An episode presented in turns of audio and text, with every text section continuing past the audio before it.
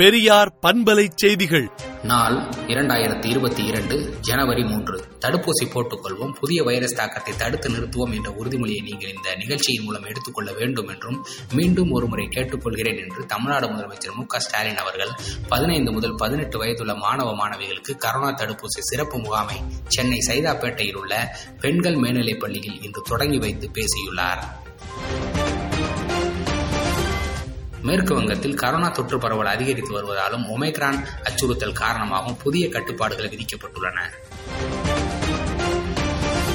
பள்ளிகளில் பதினைந்து முதல் பதினெட்டு வயதுக்குட்பட்ட மாணவர்களுக்கு கரோனா தடுப்பூசி செலுத்தும் நாட்களில் அவர்களது பெற்றோரையும் வரவழைக்குமாறு தலைமை ஆசிரியர்களுக்கு அறிவுறுத்தப்பட்டுள்ளது.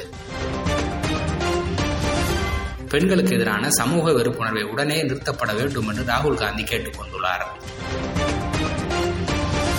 தமிழ்நாட்டை தவிர்த்துவிட்டு மற்ற ஆறு மாநிலங்களுக்கு வெள்ள பாதிப்பு நிவாரண நிதியை பிரதமர் நரேந்திர மோடி விடுவித்துள்ளார். கலைஞர்கள் மீது பொதுமக்கள் கவனம் வைக்க வேண்டும் என்று மக்களவை உறுப்பினர் கனிமொழி வேண்டுகோள் விடுத்துள்ளார். தமிழ்நாட்டில் தொன்னூறு அணைகளின் நீர்மட்டம் உயர்ந்துள்ளதாகவும் இரண்டாயிரத்தி இருபத்தி இரண்டு வடகிழக்கு பருவமழை வரை குடிநீர் பிரச்சனை இருக்காது என்று நீர்வளத்துறை தகவல் தெரிவித்துள்ளது. நியாய விலைக்கடைகளில் பொங்கல் பரிசு தொகுப்பு வழங்கும் திட்டத்தை முதலமைச்சர் மு ஸ்டாலின் நாளை தொடங்கி வைக்கிறார். கரோனா தடுப்பு பணியில் ஆயிரம் பணியாளர்கள் நியமிக்கப்பட இருப்பதாக மாநகராட்சி கூட்டத்தில் முடிவு செய்யப்பட்டிருப்பதாக அமைச்சர் மா. சுப்பிரமணியன் பேட்டியளித்துள்ளார். திருவற்றியூரில் வீடு இழந்த குடும்பங்களுக்கு குடியிருப்பு ஒதுக்கீட்டு ஆணையை அமைச்சர் தாமு அன்பரசன் வழங்கியுள்ளார். கிழக்கு கடற்கரை சாலையில் ஒன்று புள்ளி ஐந்து பூஜ்ஜியம் கிலோமீட்டர் ஆறு வழிச்சாலையாக மாற்ற நிதி ஒதுக்கீடு செய்து தமிழ்நாடு அரசு உத்தரவிட்டுள்ளது. அரசு பள்ளிகளில் மாணவர் பேரவை அமைக்கவும் மேலாண்மை குழுக்களை வலுப்படுத்தவும் பள்ளிக்கல்வித்துறை முடிவு செய்துள்ளது. வளிமண்டல மாற்றங்களை ட்ரோன் மூலம் முன்கூட்டியே அறிய திட்டமிடப்பட்டுள்ளதாக ஒன்றிய புவி அறிவியல் அமைச்சக செயலாளர் எம். ரவிச்சந்திரன் தகவல் வெளியிட்டுள்ளார்.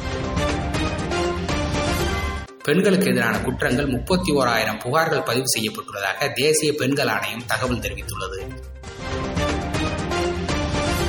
பேருந்து விபத்தில் இருபத்தி இரண்டு பேர் உயிரிழந்த சம்பவத்தில் ஓட்டுநருக்கு நூற்று தொன்னூறு ஆண்டுகள் சிறை தண்டனை விதித்து நீதிமன்றம் தீர்ப்பு வழங்கியுள்ளது. கரோனா தொற்று காரணமாக உச்சநீதிமன்றத்தில் நேரடி விசாரணை ரத்து செய்யப்பட்டு காணொலி மூலம் வழக்குகள் விசாரிக்க முடிவு செய்யப்பட்டுள்ளது. விடுதலை நாளேட்டை விடுதலை டாட் இன் இணையதளத்தில் படியுங்கள். பெரியார் பண்பலை செய்திகளை நாள்தோறும் உங்கள் செல்பேசியிலேயே கேட்பதற்கு எட்டு ஒன்று இரண்டு நான்கு ஒன்று ஐந்து இரண்டு இரண்டு இரண்டு இரண்டு என்ற எண்ணுக்கு பெரியார் எஃப் நியூஸ் என்று வாட்ஸ்அப் மூலம் செய்தி அனுப்புங்கள்.